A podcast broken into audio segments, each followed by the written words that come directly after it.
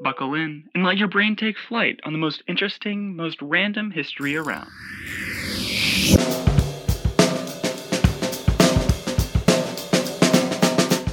This is episode 59 of the History of Podcast.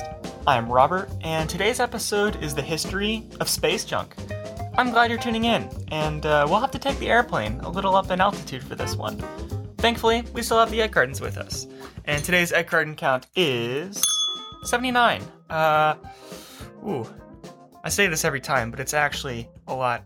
Uh, that makes 1,260 eggs. Uh, and this semester, I've been taking an astronomy class, which has got me thinking a lot more about space, as it naturally would. My interest in space junk all started when a friend sent me a news article about a space cleaning satellite. Last October, the Chinese space program launched a satellite designed to latch onto decommissioned satellites and throw them into an orbit where they're less likely to run into working things in space, like the International Space Station. And this got me thinking about how we treat our space environment, because orbital debris is really only hurting ourselves, and it makes it harder for all the different space programs. Actually, a vast majority of the stuff we put in space is just junk now, and today I'd like to talk about how we got to this point.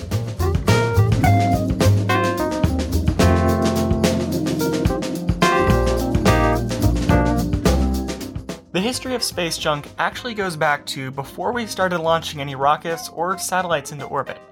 How can that be? Well, in the 1940s and 50s, as the exciting possibility of rockets and satellites came closer to reality, Scientists argued over whether the space around Earth was filled with rocks and other stuff, or who knows what, or whether it was perfectly clear. Scientists had looked thoroughly for objects orbiting Earth, but the idea was that anything orbiting that close to the Earth would be too small and moving too fast to track, and so we would have no idea whether there was orbital debris floating around in space. But that uncertainty changed in 1957 with the launch of Sputnik 1, Sputnik 1 was a simple and elegant satellite compared to the clunky ones we have today. It was a polished metal sphere with four antennas reaching behind it. It's a pretty iconic design, but I admit I didn't know what it looked like before this. Sputnik was 58 centimeters wide, which is about the size of a beach ball. Remember, previously, scientists believed something of this size would be too small and moving too fast to be tracked from Earth, so they were surprised when they were able to track Sputnik 1. Fortunately, Sputnik never contributed to any space junk. It actually burned up when it re entered the atmosphere. The first incident of space junk creation, mark your calendars everybody, was in 1958. Well, not really. That was when America launched its second ever satellite into orbit, Vanguard 1. Vanguard 1 was doing pretty good until 1964, when it stopped working. Ladies and gentlemen, our first space trash. Sorry, I had to do it to him. To this day, Vanguard 1 is still floating around Earth, which is pretty wild to think about. Vanguard 1 is known as what's called accidental debris, and that sounds like an obvious name, but it's actually one of the three space debris creation categories. The other two categories are mission related debris and intentional debris. And I know those sound like the exact same things, but that's how the space program likes to do things. Just hang with me for a second. That second category, mission related debris, is anything created as a result of a successful mission. For example, when a satellite disconnects from its upper stage booster, the bolts connecting the two actually explode, which is super cool. But those bolts break up into little pieces that stay in orbit. And yeah, they're harmless little bolts, but they're moving at 17,000 miles an hour. But with all that space around Earth, what's the chance that a half inch bolt would run into something else in space? You may have heard of big sky theory, which is talked about mostly in general aviation and air traffic control, but it definitely applies to objects in orbit. Big sky theory essentially states that there's so much space in space that the chances of two objects running into each other is negligible.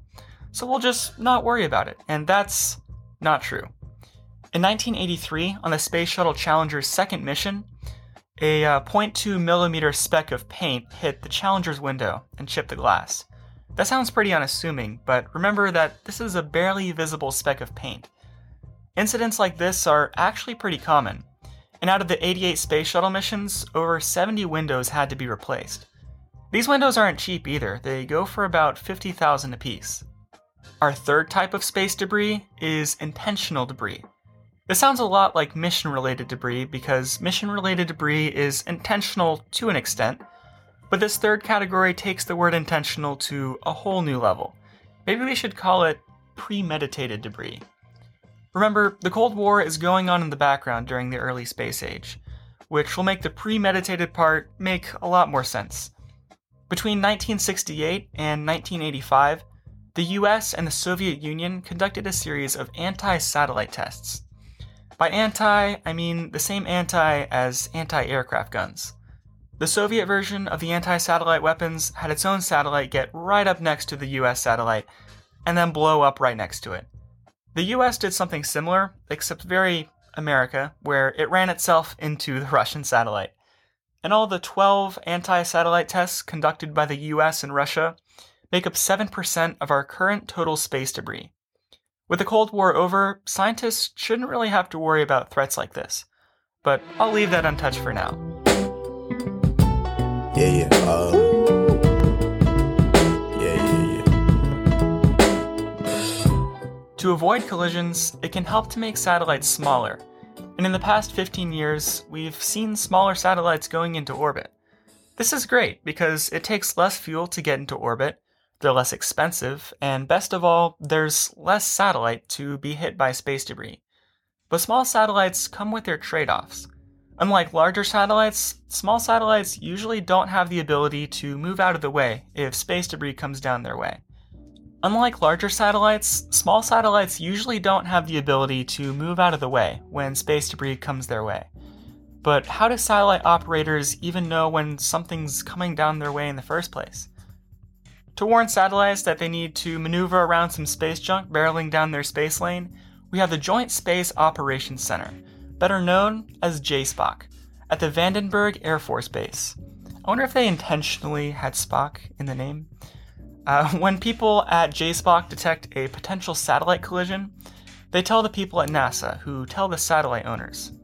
There's also a company called ExoAnalytic Solutions that does this, uh, and they contract to the government.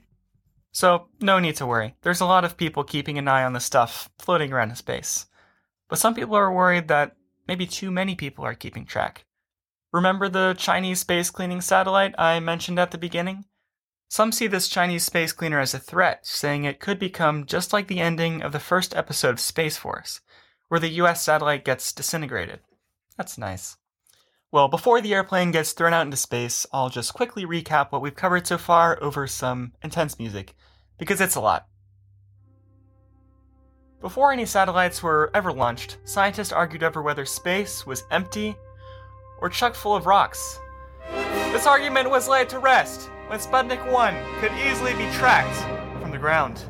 The first instance of space junk was in 1964 when the satellite Vanguard 1 stopped working this was one of the three types of space debris accidental debris, mission related debris, and intentional debris. Also, spacecraft windows are $50,000. Thankfully, satellites can evade space debris, and the JSPOC and ExoAnalytic solutions let them know when they need to. And finally, we all might just get thrown out of space by China. That's been it. If you thought this was cool, tell a friend. And please hang with me for the last 30 seconds because I used the magic word. Come on. I really hope you enjoyed this episode. And if you did, don't listen to the next episode just yet. I'd appreciate if you could take just 10 seconds to rate or write a review for the history of. It really does make the episodes better. And if you think you have a friend who might enjoy this podcast, tell them about the history of their new favorite podcast and you might just make their day. I'd like to thank you all for your gracious, loyal support, and until the next one, I'm Robert Lakatosh. Thanks for listening.